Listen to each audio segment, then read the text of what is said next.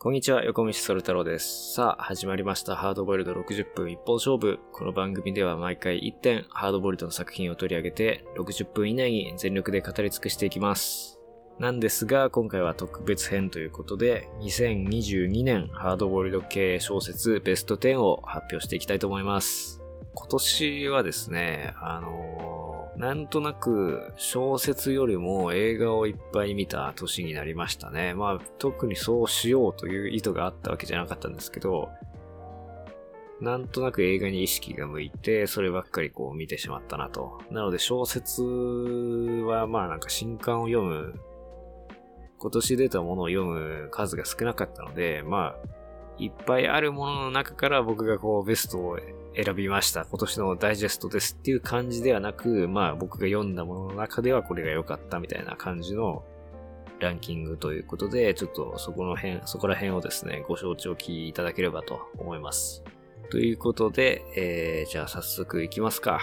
第10位はこちら。伊賀根源太郎さんの作品で、祈りも涙も忘れていた。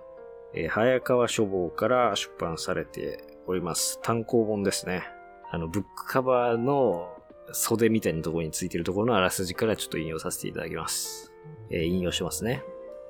管内の犯罪認知件数が全国ワースト5に入る V 県警察捜査一課に配属された新人キャリア警察官の甲斐翔太郎。彼は警官1万人以上が所属する大所帯で実地経験のないまま管理官として放火事件捜査の陣頭指揮を取ることになる。ノンキャリアの警官たちから免従副配の扱いを受けつつも、捜査一課長の大東、一課四係班長の渡辺、所轄署刑事のアナンらの助力を得て、会は県警内で捜査の主導権を確立していく。やがて管内で凄惨な殺人事件が次々と発生。見せしめのごとき死体遺棄と捜査関係者の不審死。その背後には警察関係者が一連の事件の黒幕を突き止めるべく捜査を始めた会を受け待ち受けていたのは12年前の警官焼死事件に端を発する V 県の警察政財界を揺るがす一大義国、義国だった。疑惑と地獄の獄と書いて義国だった。点点点。時代を担う警察小説作家が満を持して放つ渾身のハードボイルド長編というようなあらすじになっています。えーさっき出てきた難しい言葉はですね、免従副配で合ってるようですね。表面だけは服従するように見せかけて内心では反対することということです。はい。まあちょっとあらすじ長くてなんかよくわかんないなって感じかもしれないですけど、まあ、ざっくり言ってしまえば、この主人公が、あの、まあ経験はないんだけど地位が高い、こう、キャリア警官として、上浜っていう地名なのかなまあ、横浜なの？って感じなんですけど、モデルは。そこに配属されてきて、こう年齢とか経験はね、圧倒的に自分よりも上だけど、あの、地位は下の部下たちに、こう、嫌がられつつ、まあいろいろ捜査を進めていくっていうような、まあ警察小説ですよね。あの、まあハードボールド長編っていう風に本人も、本人っていうかですね、その本のあらすじも入ってますし、あの、帯のところで原良氏推薦っていう風になってて、原良さんといえばですね、まあこのハドプンでもまあ超おなじみというか、記念すべき第1回の、えー、対象になった作家が原良さんでしたよね。で、まあレイモンド・チャンドラーに非常にこう影響を受けて、あのーまあチャンドラーっぽいものを日本で書くっていうことをすごい主眼に置いた作家で、あのーまあ非常に面白い存在ですよね。まあその得意さはちょっとなんか説明するのが難しいんで、あれなんですけど、まあなんかでも村、村上春樹さんの得意さともなんか通じるっていうか、あのー要はアメリカ文学の、その、アメリカ文学を翻訳したものの漢字をそのままなんか残してるっていうか、それを日本ナイズ、日本ナイズってなんだなんか、日本っぽくその自然に処理するっていうよりは、あの、翻訳帳のまあ文体であったりとか、その翻訳された本独特のテイストみたいなのがあると思うんですよね。で、それが時に行き過ぎると違和感にもなったりするけど、まあその違和感にも近いような何かみたいなのを、こう特徴として備えているっていうか、まあそういうところが原良さんも村上春樹さんも、まあ村上春樹さんもハードボイルド好きなあの人として有名ですけどね。ロンググッドバイとかね、自分で翻訳出したりしてるぐらいですけど、まあそういうところがあるのかなと思っていて、で、この祈りも涙も忘れていたに関しても、原良さんの本をまさにこう読んでるかのようなテイストっていうか、まあ本、これに関してはなんかすごい翻訳帳だとかっていうことではなくて、文体は非常にまあ日本の小説、警察小説っぽい読みやすい文体なんですけど、そうですね。まあ海外文学的な、なんでしょうね。まあテイストっていうのか、そういうものは若干感じましたかね。でも確かにこれを読んでて、むっちゃハードボイルドっぽいなって思うんですけど、と同時になんか原良さんとかの系譜っていうか、その日本に輸入されたハードボイルド、まあ国産ハードボイルドっぽい読み味っていうのをすごい感じて、しかもその初期の国産ハードボイルドっぽいっていうか、その感じをめちゃくちゃ受けたんですよね。で、それは、チャンドラーもうここまでウェットだったっけっていうぐらいのセンチメンタリズムが、まあこの本の特徴かなって思うんですよね。で、それはどういう部分かっていうと、結構その人生についての問答だったりとか、哲学的な問答みたいなのを結構いろんなキャラクターがやるんですよね。で、主人公もまあそういうことを考えるのが好き、で上司のその警察官から、お前は悪とは何だと思うみたいなのを結構その、なんでしょうね、その物語上そういうことを考えざるを得ないような状況とかではなく、急に振られて、そういうやりとりが、その、結構プロットとは関係なく、その入ってくる。それが非常に象徴的なのが、まあ、名前のないバーっていうのが出てくるんですけど、そこでまあヒロインのキャラクターが、なるみっていうキャラクターかな出てくるんですけど、彼女がある種その主人公のメンター的まあ、る種その精神面でのメンターみたいな存在で、結構いろんな、あの、まあ、これも人生問答みたいなのをいろいろやるんですけど、で、そこのバーにいる間は割と主人公もそのセンチメンタルな面を全開にして、はいわゆるハードボイルドのイメージっぽい、その皮肉なやりとりとか、そういうのをやる。で、主人公よりもその女性キャラクターが、こう、一段ちょっとね、上にいる感じっていうか、まあその感じも村上春樹作品っぽいのかなっていう気もしましたけどね。で、そのバーを出ると、まあ普通の警察ものに戻って、その感情とかを交えない、まあ時々その謎の問答が出てくるみたいな感じで交えるんですけど、まあそういう話になっていくっていう感情的な部分と理性的な部分っていうのがすごいパキッと構造的に分かれてる作りになってるっていうのがあの非常に特徴で、単なる警察小説ではない面白さっていうのが、あの、与えられてる作品だなっていうふうに思いましたね。えー、続きまして第9位。ボール・ケインさんの作品で7つの裏切り。えー、翻訳は木村二郎さんですね。こちら、不走者から、えー、出た文庫になりますね。まずは文庫は、えー、本の裏からあらすじを引用したいと思います。レイモンド・チャンドラーがウルトラハードボイルドと評した幻の作家の代表作7編を収録した傑作集。街中で別人と間違われて呼び止められた男。そのまま倒れ込んでしまった相手を助けてタクシーに乗せたものの、彼はすでに絶命していた。こうして街の裏世界に関わることになった男は驚くべき行動に出る。凶暴な文体とスピーディーな展開、複雑なプロットと鮮烈な謎解き、1930年代、伝説の雑誌ブラックマスクを飾るも早々に姿を消したポール・ケイン復活。というような、えー、あらすじになってますね。9位ってでも結構低いじゃんって話なんですけど、その理由としてはですね、まあ解説の方もちょっと触れられてますけど、確かに文章がですね、こうタイトすぎて、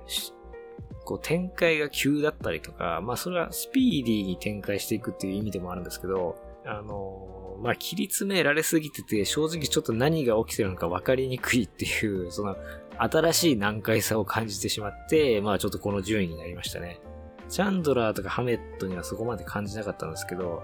まあ基本このポール・ケインは短編メインだったみたいで、短編でこの切り詰め具合かっていうぐらい結構切り詰められてて、ちょっとその物語の筋を追うのが、あの、まあ僕が結構バタバタしてて急いで読んじゃったっていうのもあるんですけど、あの、難しかったですね。例えば名前はブラックっていう、まあ、表題作というか、一番最初に来てる、あの、短編なんですけど、あらすじに、あの、ちょうど載ってたやつですね。まあ、主人公の、えー、俺という人物が、まあ、名前を間違えられて、瀕死の男を、えー、まあ、助けてタクシーに乗せると。で、そうするとその男は死んでしまって、まあ、その謎を追いかけ始めるという話で、あ、素人探偵者なのかなっていうふうに思ってると、まあ、最後、どんでん返しがあるっていうような話なんですが、結構短い短編にもかかわらず、まあ、登場人物が多いのと、あと、その一人一人のキャラクターについて、ナレーション的なものが少ないんですよね。この人はこういう人ですみたいなのを、まあ、紹介しない。一つにはその主人公の一人称しての人物が、なんでしょうね、その部外者として事件に関わっていくっていうのもあるんでしょうけど、その物語の構造のあれがあるんでしょうけど、でもどの短編もすごく説明が少ないですね。登場人物同士の会話もまあ、これ非常に現代的なやり方だなっていうふうにも思うんですけど、すごく説明口調がなくて、なんだっちょうね、リアルな人間同士がまあ会話したらこうなるだろうなみたいな、結構その、聞いてる、その会話を聞いてる部外者からすると何、何の話を今してんの？みたいな、ハイコンテクストな話をしてるというか、なんでしょうね、その物語内のその状況っていうのが進んでいる途中で読者が入ってくるっていう感じで、すでに進行中のことを見せられてるっていうような、あの、テンションの、まあ、会話の見せ方が多いので、まあ、それも相まって、今これ何が起きてんだろうっていうのが、正直な僕の感想でしたね。ただ、それでも、文章は、まあ、結構いいなと思いましたね。すごく、まあ、キャラクターも、あの、粋な感じだし、展開も粋だし、まあ、短編っていうこともあって、結構その、終わり方の切れ味みたいなのがどれもいいものが多かったですね。それでは第8位行きましょう。ホリー・ジャクソンさんの作品で、優等生は探偵に向かない。服部京子さん翻訳というものになっています。えー、草原推理文庫から出たものですね。これも、えー、裏側にあるあらすじを紹介していきましょう。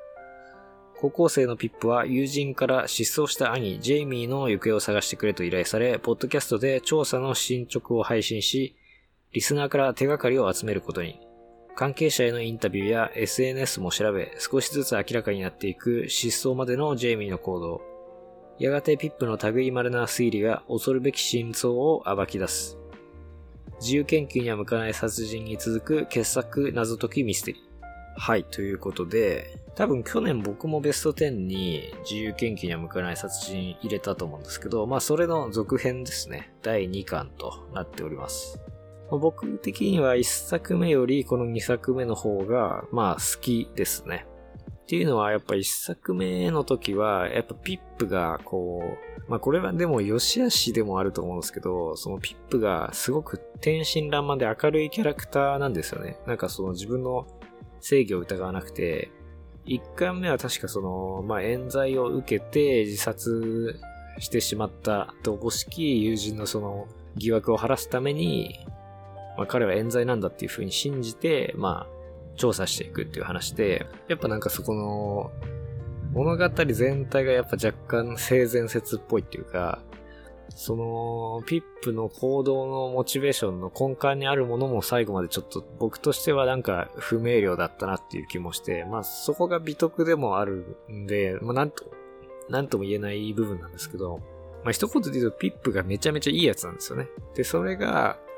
まあアメリカのその、あるいは北欧ミステリーとかのダーティーな感じの世界観とはまた違うこの爽やかさっていうのを与えていて、まあ実際児童文学の賞をあの、一作目は撮ったっていう話でしたし、まあそこが良さでもある。けど、僕的にはちょっと物足りないっていうか、ん若干キャラクターとして、やや平べったい感じを受けたんですよね。で、ミステリーはすごくよくできてたけど、そこのキャラクターのパワーの部分で、ちょっとも、もったいなかったかなと。もう少しなんか、その主体的な部分とか、心の闇みたいなものを深めていったらすごい傑作になったのかなっていう気もしたんですけど、2はですね、まあまさに、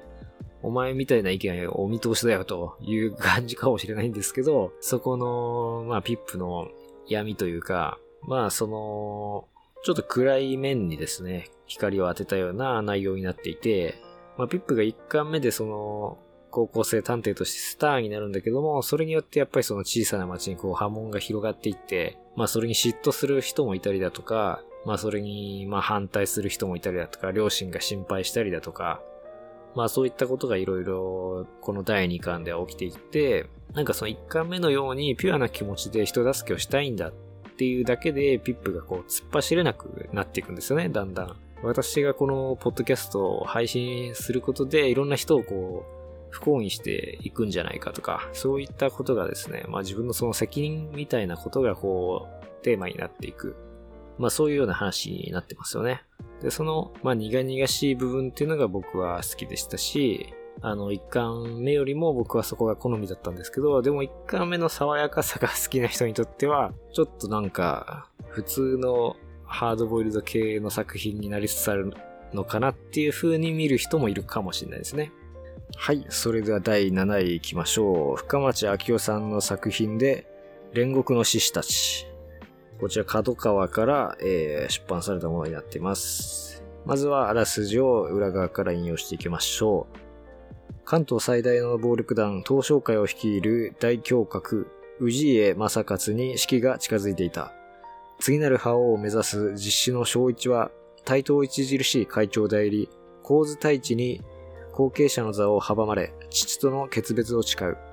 新たに和尚連合を結成した正一は、古文の折内に、構図暗殺を命令、両者の対立は血で血を洗う内部構想へと発展していく。時を同じくして警視庁の東は、非合法も厭わぬ捜査で東証会に迫っていた。映画原作ヘルドックスの続編にして前日短ということになっています。もう僕の2022年はまあ、この後のね、映画のランキングの方でもたっぷり話すと思いますけど、もうヘルドックス一色でしたね。あれ、もう今年なんでこんなに新刊読んでなかったんだろうってすごい自分の中でもいぶかってたんですけど、もう答えは明白でヘルドックスばっかり見てたからなんですよね。で、まあこちらもですね、まあ、ヘルドッグス、原作版のヘルドッグスの、えー、第2巻で、時系列的にはヘルドッグス、映画で描かれるね、ヘルドッグスの話の、まあ前の前日談にあたるものと、いう風になっています。まあ僕的には、やっぱりそのヘルドッグス1巻目の方が好きだったんですけど、あまあでも、まあ、同じぐらい好きですかね、この煉獄の獅子たちも。まあちょっとこうつけがたいぐらい好きなんですけど、まあ煉獄の獅子たちから入っても話としては、あのー、結構わかる気はしますね。割とこれ単体でも読めるものになってる気がします。まあこういう、あの、プリクエルとかって言いますけど、その前日談もので難しいのは、どのキャラクターに視点を当てるかっていうことじゃないかなっていうふうに思うんですよね。やっぱり、前日談なんで、まあ最終的にどうなったかっていう、その、大枠のところは読者は分かってるわけじゃないですか。いや、作者も分かってると。いう中で、やっぱりその面白みを見せるためには、こう、あ、こうなった、まあ最終的にはそのこうなったって結果は分かってるけど、あ、こんな過程でこうなったんだっていうその過程の部分を、まあ、いきさつっていうんですかね。なんか、あ、こんなことがあってこうなったんだっていうところを、あ、意外だねっていう風に見せなきゃいけない。で、そのためには、そう見せるための、ために最適なこうキャラクターを視点人物に選ばなきゃいけないと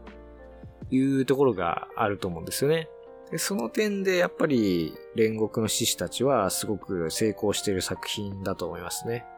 じゃあ、この作品の視点人物誰なのかと言いますと、えー、折内というですね、えー、氏家正一の、まあ、右腕的な人物が、えー、この暴力団側の主人公としていて、もう一人、東というですね、あの、警視庁の組対4課というえー、まあその暴力団対策のチームの人というのがもう一人主人公としていて、このダブル主人公で進んでいくという構造なんですよね。で、この二人ともですね、一巻目には出てこないキャラクターなんですよ。ここがまあまず偉いなと。やっぱり一巻目に出てくるキャラクターを使えば、まあ読者の興味はある程度担保できると思うんですけど、そうじゃないキャラクターをまあ一から作ることで、え、これ出てこなかったけど、どういう風に一巻に繋がっていくのかなっていう、この読者のその期待感というか、まあ興味みたいなものを生み出しつつ、ただそのキャラクターとして思い入れはないわけじゃないですか、そのキャラに。一巻目で出てきてないんで。で、そこはもう一から作り出していくぞっていうその作者のそのチャレンジ精神みたいなものを感じましたし、まあ実際二人ともね、すごくいいキャラクターで、堀内の方は、あの、まあ構図組の方に、まあ義理のお兄さんっていうんですかね、自分のお姉さんのと結婚した人っていうのがいて、その人のことをすごく慕ってるんだけど、まあ自分の親分たちが対決するっていうので、そのお、義理のお兄さんとも対決、対立していかなくちゃいけない。っていうことはお姉さんとも対立していかなくちゃいけないっていうので、そこですごく切ないドラマがこう展開されていく。で、どんどんどんどんその人間性を失っていって、一冊目のそのヘルドックスにも似てますけど、あの、戦いの中に身を投じていくっていう悲劇性もいいですし、まあ、東もね、ちょっと、この視点はまあ、ラブストーリー風味にもなってたかなと思うんですけど、あの、不器用な男で、武闘派ながら、まあ、人情に熱い。その男の人情が、えー、こう、踏みつけにされていくというかですね。まあ、両方とも結局悲劇的なことになってはいくんですが、まあでもその悲劇になんかこう、ただ、なぶられるだけではない、こう、存在感みたいなものを二人とも持っているキャラクターで、まあ、両方ともね、この間からの登場キャラではありますけど、すごく感情移入できるキャラクターになったかなと思いますね。はい、それでは続きまして、第6位ですかね。九段下駅、あるいはナインステップステーションという作品になっています。えー、出版が竹書房から出ていまして、著者がですね、マルカ・オールダー、フラン・ワイルド、ジャクリーン・小柳、カーティス・シー・チェンとなっていまして、翻訳者の方がですね、えー、吉本かな、野上結衣、立川由香、工藤澄子さんとなっております。はい、まずは文庫版の裏からですね、あらすじ法を見ていきましょう。えー、西暦2033年南海地震に襲われた日本を中国が侵略し、東京の西側を掌握、東側はアメリカの管理下に置かれ、干渉地帯には ASEAN が駐留、東京はもはや日本ではない。国内では中国への反発が強まり、反中国の急先鋒である大臣が支持を集める。アメリカ大使館の連絡将校は、日本の意図を探ろうと、平和維持軍のエマ東中尉を警視庁に送り込む。突然経験のないアメリカ人と組まされることになり、困惑する是枝都刑事だったが、エマを連れ、神田駅殺人事件の捜査を開始する。特殊入れ墨、片腕遺棄事件、中国要人市場誘拐事件、人体改造者鍵詰め暴走事件。捜査を続けるうちに相棒としてパートナーが芽生え始めた二人の前に、ヤクザ、そしてアメリカと中国の思惑が立ちはだかる。分割統治される東京を舞台にしながら、日本の現在と未来を巧みに描き出す連作加減推理小説。科学と幻想と書いて加減推理小説ということですね。はい、これはですね、面白かったですね。なんか結構、レビューだと、つまんねえよみたいに言われてたんで、えー、つまんないの？って思ったんですけど、やっぱレビューは気にせず、あの、自分が気になるものは読むもんだなって思いましたけど、まあ、これ、特殊なのが、ま、まず、その、著者が複数人いるというところで、あの、世界観がですね、まあ、2033年の近未来が舞台で、えー、まあ中国が、まあ日本に侵攻して、えー、西側を中国が占領して、東側をそのアメリカが占領しているという分割統治が行われているという、まあ、異風世界の日本というのが舞台の、えー、警察小説という物語としては、まあ、ミステリー仕立てで進んでいくと。警察もののミステリー仕立てで進んでいくというものになってますね。で、主人公が、まあ、エマ東っていうそのアメリカ側の平和維持軍の注意。で、彼女が、えー、是枝都っていう日本側の刑事とバディを組んで、まあ、両方とも女性バディで、そこら辺も非常に時代に合っていて、あの、爽やかでいいなと思いましたけども、爽やか？まあ、話の内容としては別に爽やかでは何でも、何でもないんですけど、まあ、なかなか二人ともいいキャラクターで、まあ、これ、連作短編集形式になってまして、まあ、この世界観でいろんな事件が起きていって、えー、シーズン1エピソード1からエピソード10までこの間には収録されていて、まあ続きもあるっていう話らしいんですけど、まあ一応それぞれ完結したあの短編ミステリーになっていて、うっすらとですね、繋がっていって、まあ一応最後のあの大次元に繋がっていくという話なんですけどね。面白いのが、あの、それぞれ、まあ重複している作者もいるんですけど、あの短編ごとに作者が違くて、分担して書いてると。でも世界観とそのキャラクターは、あのー、共通のものを使っている。まあ全部エマ東とその是枝都のバディで話が進んでいくんで、まあその作りっていうのがまずあんまり日本で見ないなと思いますよね。で、それが非常に面白かったですよね。やっぱその作者によって短編ごとにその、やっぱテイストが全然違うんで、なんかその、広角機動隊とか、まあっていうか、とかっていうかまあ完全に広角機動隊っぽい話もあれば、なんか入れ墨がそのアニメーションになって動くみたいなやつとか、あとその人体改造がその違法に流行っていて、その改造された腕がこう勝手に自分の意思と反して動き出してしまうみたいな事件があるんですけど、それとか、ていうかそういう話広角機動隊にあったよなって感じなんですけど、それいいのみたいな感じなんですけど、まあその露骨感も含めて僕は好きでしたけど、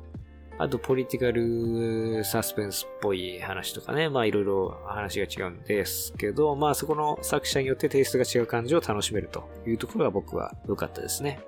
ただデメリットとしては、まあ当然ながら、あの、まあ頑張って統一してるなとは思うんですけど、若干作者ごとにキャラが違う。エマ東はまあ大体似たような感じなんですけど、是枝都のキャラがちょっとなんか人によって、このエピソードではなんか若干嫌な感じのやつだなとか、このエピソードではちょっとなんか若干エモーショナルだなとか、かすかなブレみたいなものを感じて、まあそれもある意味ではこの形式の面白みかなと思いつつ、やっぱりバディものの良さである、次第にその異なる者同士が、あの、共通の試練を通して、こう、あの、仲良くなっていくっていう過程がちょっと弱くなっちゃってるっていうのは、まあ、ちょっと残念だなとは思いましたね。ただやっぱそれを、あの、補ってあまりあるぐらい、この東西分割された、まあ日本っていう、まあある種その、東側西側で分割されたドイツとか、まあ北朝鮮と韓国のその状況に近いような日本っていうのが非常に面白かったですし、あのー、まあ、そこに説得力を与えるぐらいの世界観の作り込みとか、そういう、まあ、高度なっていうか、その、高度な政治的に複雑な状況を描きたい、その SF を作りたい方とか、まあ、すごい参考になる本だろうなと思いましたし、そこにやっぱり、まあこれ書いてる方はアメリカの方が多いと思うんで、そこのアメリカから見た日本、アメリカから見た中国、そして両国の関係性みたいなものがやっぱキャラクターの関係性にもその投影されてるっていうのが怖いところでもあり面白いところでもあるって思いましたね。えー、そして第5位、えー、ジェームズ・バーンさんの作品でカリフォルニア独立戦争、渡辺義久さんの翻訳となっております。早川から出版されたものですね。このタイトルがいいですよね。もうカリフォルニア独立戦争。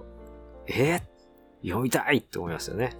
まあこういういい意味でおバカ小説みたいなのをやっぱ僕は定期的に読みたくなるし、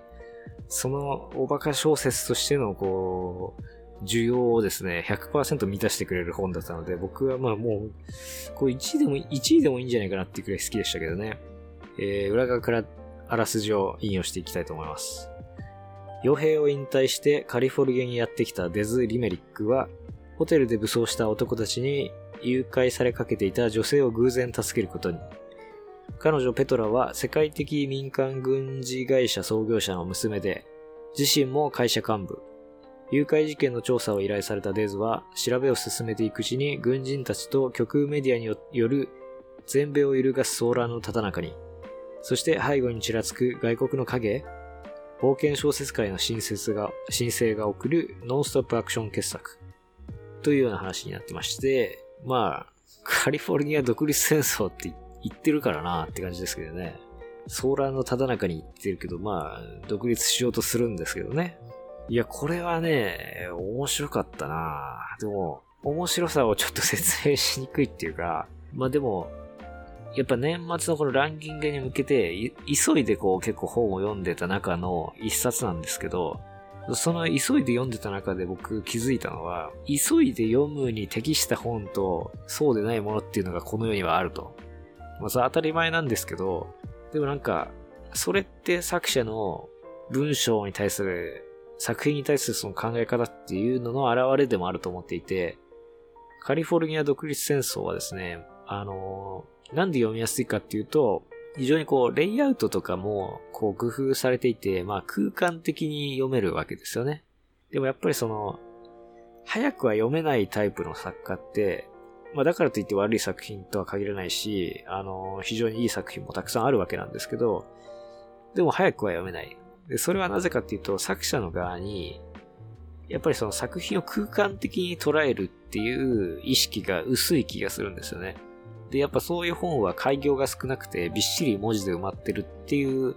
そのパターンが多いと思うんですけど、それってやっぱりその文章を結構音としてその作者は捉えてるんじゃないかっていう気がするんですよね。で、音として捉えるんだったら、まあどういう風にレイアウトされてても結局同じだから、そういうその長文がダーってこう続くみたいなレイアウトになると思うんですけど、やっぱ大衆小説に関しては、その空間的にパッパッパって読むっていう読み方を、まあ、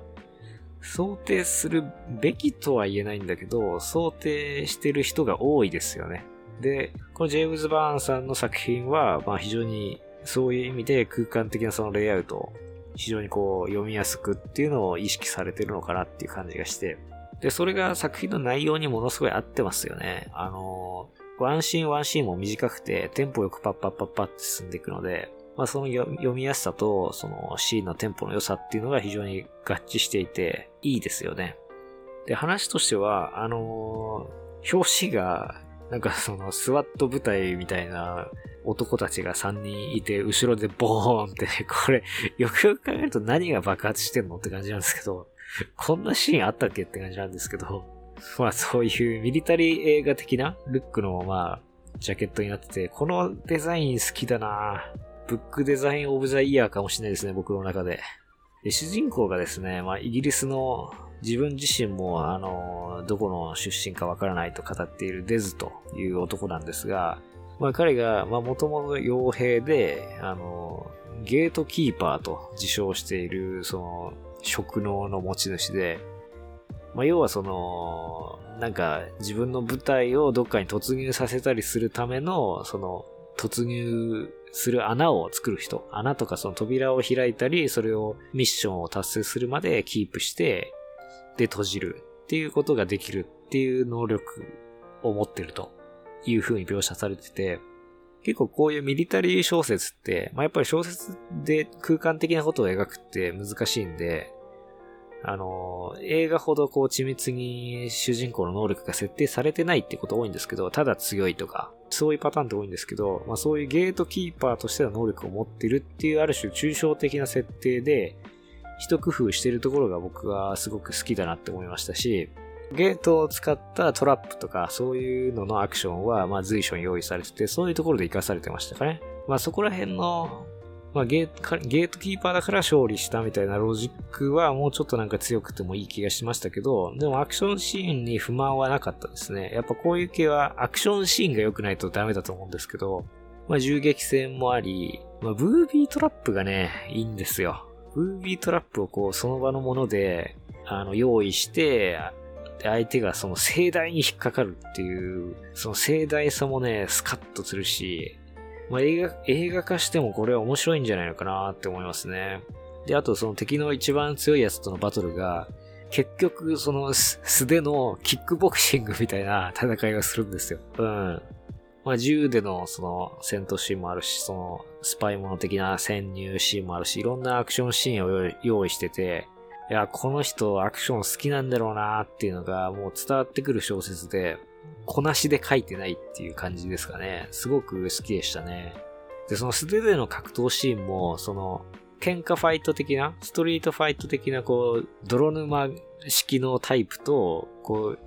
総合格闘技とか、その軍隊格闘技的な特殊な技を見せたがるタイプと、それからまあボクシングとかキックボクシング型のこう結構綺麗なやりとりっていうんですかね。こう殴ったらこうガードしてこうカウンターしてみたいな、そこにその戦略的なものをその書くタイプと、まあ大体その3パターンに分かれるんですけど、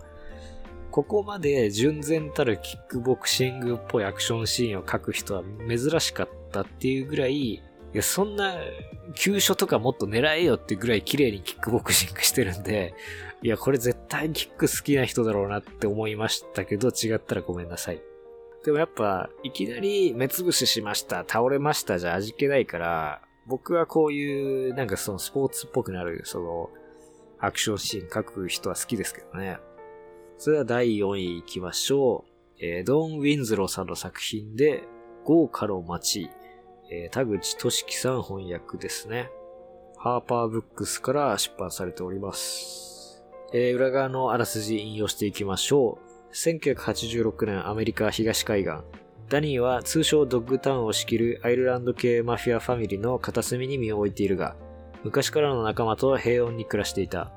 ところがある日、長らく共存共栄してきたイタリア系マフィアファミリーとの間に小さないさかいが起き、歯車が狂い始める。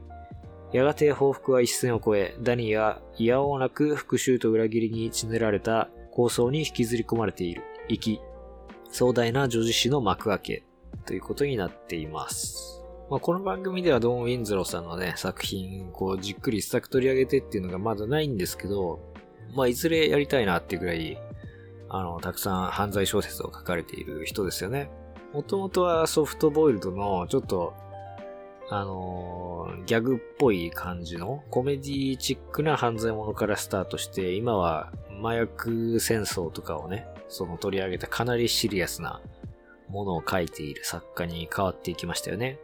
で、そのドン・ウィンズローの、まあ、新しい作品、まあ、今回3部作のうちの 1, 1作目という話なんですけど、じゃあそれがどういうものなのかなって思ったら、完全なゴッドファーザーっていうおお、そう来たかって感じでしたね。まあ、あらすじにもあったんですけど、まあ、金過去が舞台で86年のアメリカで、まあ、東海岸のドッグタウンというちっちゃい町で起きるアイルランド系マフィアと、えー、イタリア系のマフィアの、まあ、構想ですよね。それを描いてるんですけど、だからそういう意味では、まあ、イタリア系マフィアの構想を描いたゴッドファーザ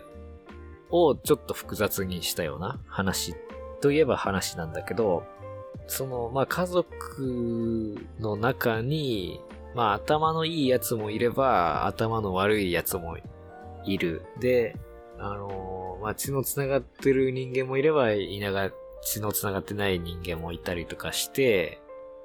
で、まあ、些細な、こう、トラブルが、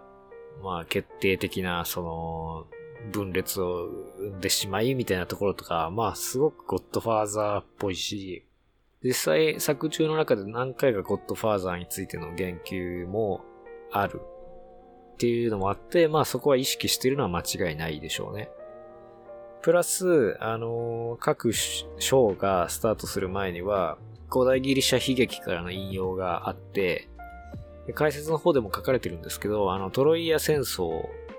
を全体にこのマフィアカーの構想に重ね合わせたような作りになってるということのようです。なので、まあこれは、だから、ゴッドファーザーをベースにしつつ、トロイア戦争をベースにしつつ、で、それを金過去の、まあアメリカでのそのマフィアのその構想と重ねつつっていう、まあ三重の作りになっていて、話としては、まあシンプルではないんですけど、人間関係はかなり錯綜してるんですけど、まあ起こってることはそのマフィア間の構想っていう意味ではシンプル。なんだけど非常に重層的な物語になっていて、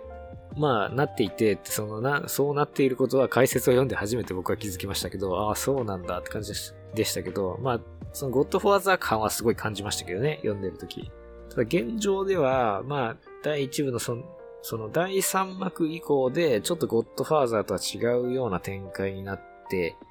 いってるかなっていう気がするんですよね。っていうのは、やっぱその、やっぱ複数の人種が絡む物語になってるっていうところが、現段階ではそのゴッドファーザーとの差異として気になるっていうところですよね。そこら辺をやっぱり、あの、現代の物語として、こう、なんか重要な要素として入れてるんじゃないかなっていう気がしますよね。あとまあ個人的にはですね、主人公のダニーが、あの、ずっと足を洗ってカリフォルニアに行きたいっていう話をしていて、実際第2部ではカリフォルニアが舞台になるということなんですが、あの、第5位で挙げたですね、カリフォルニア独立戦争も、まあまたカリフォルニアが舞台になっていて、主人公デズがもともと傭兵をやっているんですが、まあ彼が引退してカリフォルニアに行きたいっていうことを言っているところから物語がスタートするんですよね。で、実際行ってみたらというところからあの話が展開していくんですが、やはりそのアメリカ人にとってのそのカリフォルニア西海岸っていうところが、まあこれはやっぱフロンティア理論との結びつきで、こう、まあ、ここではないどこか、その楽園的な場所としてのイメージを持っているというところが、まあこの2作にも感じますよね。その、大きなトポロジーというか、アメリカのその空間的な感覚として、西に行けばなんかいいことがあるみたいな。まあ、デズは、あの、アメリカ人じゃないんで、まああれなんですけど、ちょっとそういうところは、あの、改めて感じましたね。はい。それでは第3位行きましょう。えー、ドナルド・イー・ウェストレイクさんの作品でギャンブラーが多すぎる。翻訳は木村二郎さん。えー、新潮文庫から刊行されています。えー、裏側のあらすじ引用していきます。タクシー運転手チェットは大のギャンブル好き。客から入手した競馬の裏情報が的中し、配当金受け取りに飲み屋のトミーを訪ねるが、彼は撃ち殺されていた。容疑者にされた上、二つのギャング組織から追われることになったチェットは、トミーの妹と組んで真犯人を探すことになる。手に汗握る脱出劇、ロマンス、全員集合の大騒動に犯人当て。1960年代のニューヨークムード満載、巨匠による幻の一品。ということになっていますね。まあ、ウェストレイクというと、まあ、悪党パーカーシリーズとかが有名で、まあ、まだこの番組では扱ってないんで、それもやっていかなきゃなとは思うんですが、それの、まあ、未翻訳だったものの、えー、翻訳というものが出ましたよというものなんですが、なんとなく僕の中でウエストレイクは、あのー、まあ、パーカーのイメージもあってすんごい、その、切れ味のいい文体で、むちゃくちゃシリアスっていうなんか印象があったんですけど、このギャンブラーが多すぎるは、超軽い コメディになっていて、まあ、話としては、ハードボイルドっていうか、まあその主人公がいろんな、その、まあただのチンピラで、その、なんか競馬の飲み屋に、飲み屋っていうか、なんて言ったらいいんですかね、その、なんか競馬の情報屋みたいなやつがいて、そいつが言われた通りにその、馬にお金をかけたら大儲けして、わーい、お金もらいに行こうって言ったらその人が死んでて、容疑者にされてしまう。で、そうこうしてる間に、複数のギャングだったりとか、美女とかに、ね、命を狙われて、さあ大変というような、まあ、ドタバタギャグなんですよね。で、やっぱりなんか、まあ、こういう軽いノリのって、実はすごい難しいですよね。って思うんですよね。あの、大沢有正さんの、アルバイトアイシリーズか。あれも、僕は結構好きなんですけど、当時出た時は全然売れなかったっていうのがあって、やっぱりその、犯罪者で、その、軽くて、ウィットに富んだものっていうのは、結構センスが問われるっていう部分があるんじゃないかなっていうのと、まあもしかしたら日本人にそんな受けにくいジャンルなのかなっていう気もしますよね。っていうのは、あんまり、その、犯罪者かける軽いコメディみたいなジャンルが日本に定着してない気はしますよね。やっぱ国産ハードボイルド警察小説って言ったら、まあ基本はシリアスなノリで、うん。で、まあ謎解き型なのか、まあそのアクション冒険寄りなのか、ハードボイルド寄りなのかっていうところで分かれるけど、ロマンチックコメディだったりとか、そういうドタバタギャグみたいな方向のジャンルっていうのはあんまりないですよね。そういう意味で、まあ、今作はですね、非常に新鮮に読みましたし、とはいえコメディなんだけど、あの、謎解きがすごいしっかりしてて、次から次へとその謎が展開していく。謎の展開そのものがギャグになってるんですよね。で、なんか、こう、なんて、なんていうか、まあ、なんか謎に中心がないっていうか、まあ、主人公がこう、なんとかその謎を解こうとしてうろちょろ動き回ることによってみんな主人公を警戒して、特に何もないところに謎が生まれていくというか、お互いにお前は何してんだ？お前は何してんだ？みたいな。いや、お前が何してんだよ？みたいな感じで、こう、お互いに戸惑っていって、どんどん事件がその増幅していくっていう構造になっていって、ミステリーの構造そのものを利用したドタバタギャグになっているところが、非常に巧みというか、ギャグはギャグ、ミステリーはミステリーで分かれてないんですよね。なんか、構造そのものがちょっと受けるよね、みたいな感じになっていて、でもそれってすごくその、ハードボイルドのプロットとかっていうのを熟知していないとできないことだし、何も起きてないところから、お互いに疑心暗鬼になって、その事件が起きていくっていう作りは、やっぱり動的なプロットなんで、はい、じゃあ事件が起きました。この中に犯人がいます。当てましょうより、やっぱ作るの難しいだろうなって思うんですよね。その、それぞれのキャラクターの思惑がどんどん変化していくので、で、それをその軽いノリでやってるし、文体も非常にいいしっていうので、なんかちょっとふざけてるようだけど、すごい上手い作品なんじゃないかなっていう気がして、僕はこれすごい好きでしたね。で、こういうなんか巻き込まれ型の主人公って好きになれないパターンも多いんですけど、この主人公のチェットは、なんか、すごい憎めないキャラクターで、ちゃっかりしてるし、で、かといって、なんか、過剰にとぼけてないっていうか、まあ、ちゃんとハードボイルドの、まあ、大きい意味でのハードボイルドのジャンルの主人公にいてもおかしくないかなっていうキャラになってるっていう気もしましたね。はい。第3位がギャンブラーが多すぎるでした。それでは第2位の発表いきましょう。えー、大下うだるさんの作品で、偽悪病患者、草原推理文庫から、えー、出版されたものになっています。はい、これもですね、これもですね、あんまり、なんか他の方のランキングとかに入ってなくて、じゃあ、入れなきゃな、入れなきゃなっていうかね、なんで入ってないのって感じだったんですけど、なんか1位にしてもいいかなっていうぐらい、素晴らしい、あの、短編集でしたね。まあ、まずは、えー、文庫版の裏からあらすじ引用していきましょう。日本探偵小説創創期に江戸川乱歩や甲賀三郎と並び称された巨匠の短編の精髄を全2巻に修正した文庫傑作選。本巻では兄弟による往復書簡の形式で構成された表題作をはじめ、ある家庭の悲劇を子供の視点から描き、苦いユーモアを残す毒、冬の港湾都市を舞台に続発する魔術的犯罪が意外な顛末をめぐり、幻想小説としても世評の高い魔法街など戦前に発表された全9編を収める。ということで、えー、まあ、江戸川乱歩さんとか、甲賀三郎さんの時代にいた、えー、まあ、ある種忘れられたっていうんですかね。まあ、その作家を、えー、もう一回フックアップするっていう短編集なんですけど、僕は、え、こんなすごい人いたんだって思いましたね。いやもう、現代負けてねっていうぐらいすごい作品ばっかりで、これはもう本当に読んでよかったなって思いましたね。やっぱり僕はハードボイルドが好きなんで、そのミステリーの中でも、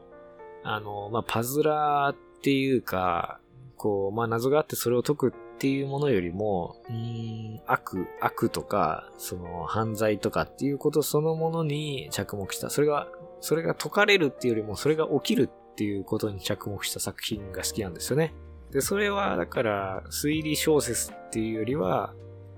その犯罪小説っていう言い方になると思うんですよね。その、それを解くっていう面白みよりも、犯罪そのものに着目してるっていう意味で。で、この大下うだるさんも、まあ、ご自身がですね、あのまあ、評論でそういうことを、えー、言っていて、探偵小説の型を破れっていう、まあ、エッセイがこの本の中にも載ってるんですけど、まあ、そこでも探偵小説イコール謎解きっていうことが今まで言われてきたけど、まあ、これからそうであり続ける必然性はないっていうか、まあ、そういうものになっていくべきだみたいなことを結構論じていて、まあ、ハードボイルドが好きな、あのー読者の方は、まあこの考えにすごく同意するんじゃないかなって気がするんですよね。まあもちろん僕も、あの、山口正也さんの作品とかね、あの、本格の中で好きなものもあるんで、まあ別に、それを取り立てて敵対視するっていうことでもないんですけど、あ戦前の日本でもこういう犯罪小説寄りの作家がいたんだっていうことで、まあ、すごく勉強になったし、あのー、これは本当読んでよかったですね。まあ、特に表題作の偽薬病患者も、あの、短い兄弟のその手紙のやり取りの中できちんとその謎解きにもなっていて、その謎の結末っていうのが、まあちょっとゾッとするようなものにもなってるけど、まあその後の毒っていう短編、これが僕の中では、一番良かったかな。これはなんか、まあ、子供の視点から見た、えー、まあ、物語なんですけど、要はその、まあ、不倫をしている両親の、どっちだっけな、そのお母さんの方かな？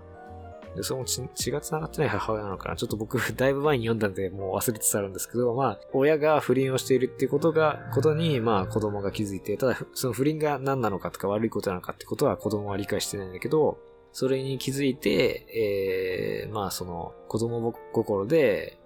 えー、ちょっとしたいたずらみたいなものを仕掛ける。だけども、それが、あの、とんでもないことになるっていう、まあ短編で、なんか、すごくピュアなものが、同時にものすごく残酷でもあるっていう、その、まあ単純な事実っていうのを非常にスマートな構成で描いていて、そのスマートさだけできちんとその作品として立っている。描か描かれているその物語的には、まあ、ある種陳腐といえば陳腐なんだけれども、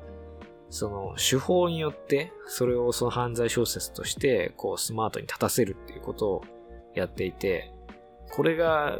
じゃあ現代の作家に、あの、ちゃんとできてるかっていうと、まあ、首をひねりたくなるっていうか、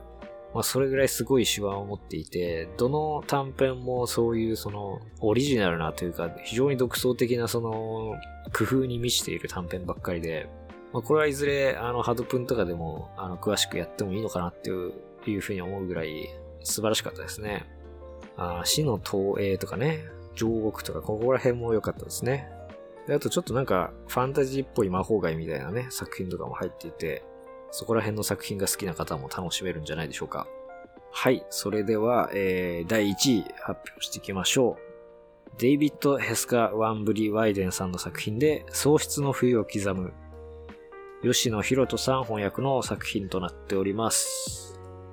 えー、こちらは、早川書房から、えー、今年出版されたものになってます。えー、まずは、えー、文庫版の裏からですね、あらすじ引用していきましょう。ローズバット居留地に住むラコタ族のバージルは、卑劣な事件を起こす人間に処罰屋として正義を実行することを生りにしている。ある日、彼は居留地内でヘロインを売ろうとしている男がいるという話を聞く。このままでは多くの若者が食い物にされ、命を落としかねない。そして彼の老いがヘロインの過剰摂取で倒れてしまい、新しい時代のヒーローを描くミステリー文学賞5冠を達成した傑作ハードボイルド。まあやっぱ1位はハードボイルドじゃないとねっていうことで、えー、こちら選ばさせていただきました。まあ、スキドで言ったら偽薬病患者とどっこいどっこいなんですけど、まあやっぱりこのハードボイルドなんですよね。もうその素人探偵、閉ざされたコミュニティ、謎解き、そして、えー、主人公の、まあ、ライフスタイルと美学、センチメンタル、少しのセンチメンタルさっていうまあ、ハードボルトとして必要なその構成要素が、まあ、全部詰まってると思いますし、でそれを主人公像をアップデートすることで新しいものにしようとしているっていうことで、まあ、王道のそのハードボルトの歴史の、まあ、最先端に、こう、つながるようなものになってるかなと思いますね。まあ、これも、ちょっとミステリーっていう視点から言うと地味なのか、あまりミステリー系のランキングに入ってこなかったんですけど、やっぱハードボイルドとして考えた時にめちゃくちゃ面白いと思いますね。で、今年は僕、ウィンドリバーの、あの、前回批評したんですが、あれの準備をするためにものすごい労力を使って、あの、むちゃくちゃ、えっ、と、ネイティブアメリカンものっていうんですかね、の、まあ、ウエスタンとかも、まあ、いくつか見て、そこの文脈とかも勉強したんで、まあ、そういうネイティブアメリカンを描いた作品っていう文脈から見ても非常にあの注目すべきものになってると思いますね。何がと言われると、やっぱりですね、この、えー、著者の方が実際そのシチャンダ・ラコタ族出身ということで、まあご本人がネイティブアメリカンの方なんですよね。で、まあその視点っていうのが非常にふんだんに活かされた作品になっていると。で、この主人公の、えー、処罰屋の男というのがですね、まあ、居留地で、まあ、探偵っちゃ探偵なんですけど、その、まあ、いろいろトラブルが起きたのを、まあ、小銭をもらって解決するという仕事をしてるんですよね。で、この男が、まあ、自身もですね、先住あの、民族出身なんですけど、ネイティブアメリカン出身なんですけど、あの、そういった儀式だったりとか、っていうことは、あの、非科学的だとして信じていない。まあ、この態度は非常にハードボイルド的だと思います。で、コミュニティからは、まあ、背を向けているんですけど、まあ、ただ彼なりの正義はあってというようなキャラクターで、ただ、まあ、事件が進むにつれて、彼も、その、自分の中にあるネイティブアメリカン的なものっていうのに、こう、折り合いをつけざるを得なくなるというか、それと向き合って態度を決めなければいけなくなってくる。で、その態度の消し方っていうのが、ちょっと今までのハードボイルド小説というか、まあ、ネイティブアメリカンもののウエスタンとか、だったら、まあ、あんまりないような決着の仕方なのかなっていうふうに思いますね。っていうのは、うん、まあちょっとあんまり言うとネタバレになるんで、やめときますか。ここら辺は。まあそこら辺、まあどういう態度を取るのかと。特にその、ネイティブアメリカンの、まあ科学では説明できないその、儀式的な部分っていうのに対してどう態度を取るのかっていうところをちょっと注目していただきたいですね。例えば、ウィンドリバーだと、その、先住民、アメリネイティブアメリカンっていうのは、やっぱり、ある、ある種の他者として描かれていて、せんあの、主人公はどっちも、あの、白人で、コリーの方は、まあ、ハンターで自然のことはね、現地のことはすごい熟知してるんだけども、やっぱり、ネイティブアメリカンのことは、こう、根本的にはわからないからっていう、まあ、ある種のリスペクトを込めた距離みたいなものを持っていたと。で、そういうアプローチをすることで、まあ、ある種現代的な作品足り得ていたと思うんですけど、まあ、それだけだとやっぱり描けないものもあるわけで、やっぱそういうものをその当事者の作家が描くっていうことは、まあ、求められてることなのかなと思いますし、やっぱりそのネイティブアメリカンが自分たちのその歴史だったり、伝統だったりっていうことを必ずしも真面目には捉えていないっていうのを、あの、結構あっけらかんと描いてるところが、まあこの作品の面白いところだし、でも、それでいいんだで終わりでもないっていうか、どうしたらいいのかなっていうその迷いみたいなのがこの主人公に出てるのがすごいですよね。で、その描き方として面白いのが、あのー、まあ、都会からやってきた、えー、フードトラックを運転、運、運営してるなんかその支援団体のお兄さんみたいな人が出てくるんですけど、ラックランドストロングボウっていうシェフなんですけど、これがその先住民のなんか伝統的な食文化みたいなものを保存しようみたいな意地悪な言い方をすればその意識の高い活動をしていて、あんまりじ、その当のネイティブアメリカンからは喜ばれないわけですよ。もっと栄養価が高くて普通にうまいホットドッグか、ホットドッグとかなんか揚げパンとか食わせろみたいな感じなんですけど、なんかすごい体に良さそうなトウモロコシのなんちゃらとかそういうすごい複雑なその横文字の料理名が並ぶみたいなのを作ってくるで、ちょっと小馬鹿にされるんですよね、最初、主人公に。まあ主人公はそういうガサツなやつなんで。でもその、ストロングボーが、まあ主人公の、まあ別れちゃった元恋人のマリー・ショートベアってキャラクターがいるんですけど、で、その子とシェフがちょっと仲良くなるんですよ。で、マリーはその先住民を保護するっていう活動にものすごい熱心な人で、あの、まあその関係ですごいシェフと仲良くなって、で、シェフとその3人で食事をするみたいなシーンがあるんですよね。で、その前にマリーとその主人公は、ちょっとよりを戻すみたいな感じになって、でもシェフが現れたことで主人公はすごい心配になるわけですよ。そのおじさんのそのすげえ生々しい恋愛と嫉妬心みたいなものを描いていて、これって面白いなって思ったんですよね。まあ、それがやっぱりその先住民文化とのその付き合い方みたいなことを具体化してもいるし、そのテーマ的に言えばと同時にそのサブプロットとして見ると、その主人公のかなり赤裸々なその弱い部分っていうか、そういうのをまあ描いてますよね。やっぱそこのサブプロットの部分で、まあちょっと旧来型の男性主人公とはまあ距離を取ろうとしてるのかなっていうところも感じますし、普通に読んでて面白かったですね。はい、ということで、えー、ちょっと話しすぎてしまったので、今回はこの辺りで、えー、また続けてですね、映画のベスト10の方もやっていこうと思ってますので、そちらもぜひ聞いてみてください。あ、そうそう。まあ映画の方は興味ないよって方はですね、また、あのー、今年、これが今年最後の、あのー、まあラジオになるかなという気もするので、えー、また来年もよろしくお願いいたします。良いお年を。ご清聴ありがとうございました。